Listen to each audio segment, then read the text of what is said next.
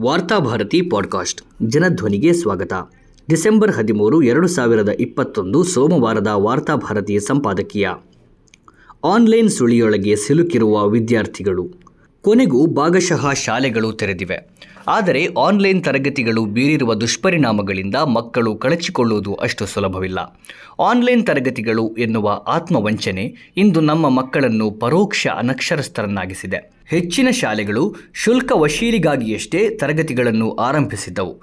ಪರೀಕ್ಷೆಗಳು ಇಲ್ಲಿ ಕಾಟಾಚಾರಕ್ಕಷ್ಟೇ ನಡೆಯುತ್ತಿದ್ದವು. ವಸೂಲಿ ಮಾಡಿದ ಶುಲ್ಕದ ಋಣಸಂದಾಯ ಮಾಡುವಂತೆ ಪರೀಕ್ಷೆಗಳಲ್ಲಿ ಎಲ್ಲ ಮಕ್ಕಳು ಉತ್ತೀರ್ಣರಾಗುತ್ತಿದ್ದರು.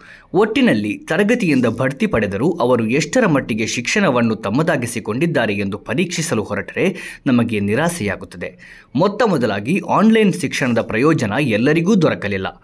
ರಾಜ್ಯದಲ್ಲಿ ಶೇಕಡ ಮೂವತ್ತರಷ್ಟು ಮಕ್ಕಳಿಗೆ ಮಾತ್ರ ಆನ್ಲೈನ್ ಶಿಕ್ಷಣ ಲಭ್ಯವಾಗಿತ್ತು. ಉಳ್ಳವರ ಮಕ್ಕಳು ಆನ್ಲೈನ್ ಶಿಕ್ಷಣವನ್ನು ಪಡೆಯುತ್ತಿರುವಾಗ ಇಲ್ಲದವರ ಮಕ್ಕಳು ದುಡಿಮೆಯ ಕಡೆಗೆ ಮುಖ ಮಾಡಿದ್ದರು.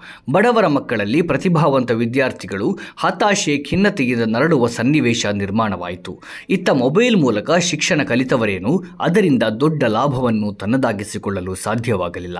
ಬದಲಿಗೆ ಅವರು ಇಂಟರ್ನೆಟ್ ಎನ್ನುವ ಮಹಾಸುಳಿಗೆ ಸಿಲುಕಿಕೊಂಡರು. ಆನ್ಲೈನ್ ಶಿಕ್ಷಣವನ್ನು ಪಡೆದ ಮಕ್ಕಳಲ್ಲಿ ಶೇಕಡ ಎಪ್ಪತ್ತು ವಿದ್ಯಾರ್ಥಿಗಳು ಮೊಬೈಲ್ ವ್ಯಸನಕ್ಕೆ ಸಿಲುಕಿಕೊಂಡಿದ್ದಾರೆ ಎನ್ನುವ ಆತಂಕಕಾರಿ ವರದಿಯನ್ನು Karnataka child rights trust observatory ಬಹಿರಂಗಪಡಿಸಿದೆ.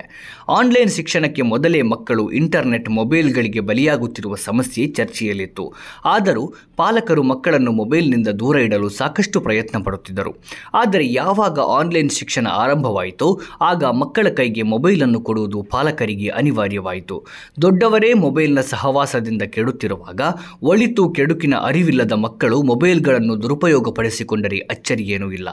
ದೊಡ್ಡ ಸಂಖ್ಯೆಯ ವಿದ್ಯಾರ್ಥಿಗಳು ಆನ್ಲೈನ್ ಕಲಿಕೆಯ ಹೆಸರಿನಲ್ಲಿ ಮೊಬೈಲ್ ವ್ಯಸನಕ್ಕೆ ಒಳಗಾಗುತ್ತಿದ್ದಾರೆ.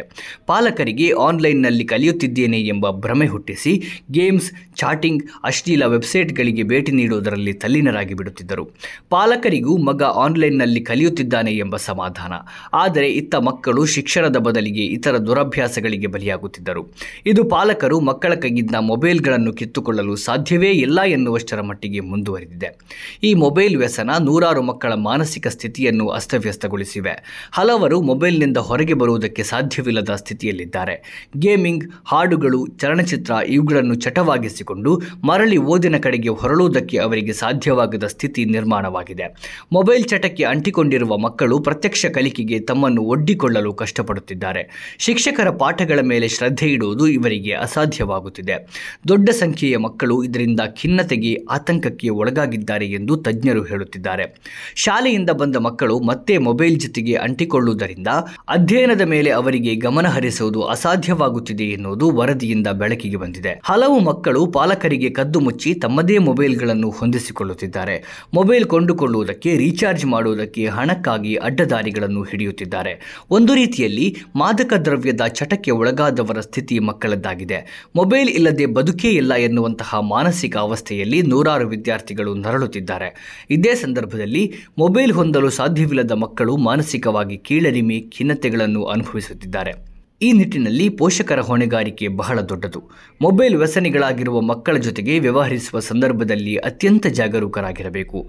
ತೀರಾ ಒರಟಾಗಿ ಅವರೊಂದಿಗೆ ವ್ಯವಹರಿಸಿ ಅವರಿಂದ ಮೊಬೈಲ್ಗಳನ್ನು ಏಕಾಏಕಿ ಕಿತ್ತುಕೊಂಡರೆ ಅದು ಬೇರೆಯೇ ದುರಂತಕ್ಕೆ ಕಾರಣವಾಗಬಹುದು. ಅವರೊಂದಿಗೆ ಆತ್ಮೀಯವಾಗಿ ವ್ಯವಹರಿಸಿ ಅವರೊಂದಿಗೆ ಮಾತುಕತೆ ನಡೆಸಿ ಹಂತ ಹಂತವಾಗಿ ಆ ಚಟವನ್ನು ದೂರವಾಗಿಸಬೇಕು. ತೀರಾ ಕಷ್ಟಕರವಾದರೆ ಮಾನಸಿಕ ತಜ್ಞರೊಂದಿಗೆ ಕೌನ್ಸೆಲಿಂಗ್ ಏರ್ಪಡಿಸಬೇಕು. ಈವರೆಗೆ ಕೋಣೆಯಲ್ಲಿ ಬಂಧಿತರಾಗಿ ಸಹಜ ಬದುಕಿನಿಂದ ವಂಚಿತರಾಗಿರುವ ಮಕ್ಕಳಿಗೆ ಮೊಬೈಲ್ ಒಂದೇ ಸಂಗಾತಿಯಾಗಿತ್ತು. ಆ ಸಂಗಾತಿಯನ್ನು ಅವರಿಂದ ಬೇರ್ಪಡಿಸುವಾಗ ಅವರಿಗೆ ಪರ್ಯಾಯ ಚಟುವಟಿಕೆಗಳನ್ನು ಒದಗಿಸಿಕೊಡುವುದು ಅತ್ಯಗತ್ಯ. ಈ ನಿಟ್ಟಿನಲ್ಲಿ ಪೋಷಕರು ಸರಕಾರೇತರ ಸಂಸ್ಥೆಗಳ ಸಹಾಯ ಪಡೆಯುವುದು ಅತ್ಯಗತ್ಯ. ಮಕ್ಕಳ ಜೊತೆಗಿದ್ದು ಅವರ ಚಟುವಟಿಕೆಗಳೊಂದಿಗೆ ಬೆರೆಯುತ್ತಾ ಅವರನ್ನು ಮತ್ತೆ ಸಹಜ ಲೋಕಕ್ಕೆ ಕರೆದುಕೊಂಡು ಬರುವ ಕೆಲಸವನ್ನು ಪೋಷಕರು ಮತ್ತು ಶಿಕ್ಷಕರು ಮಾಡಬೇಕಾಗಿದೆ.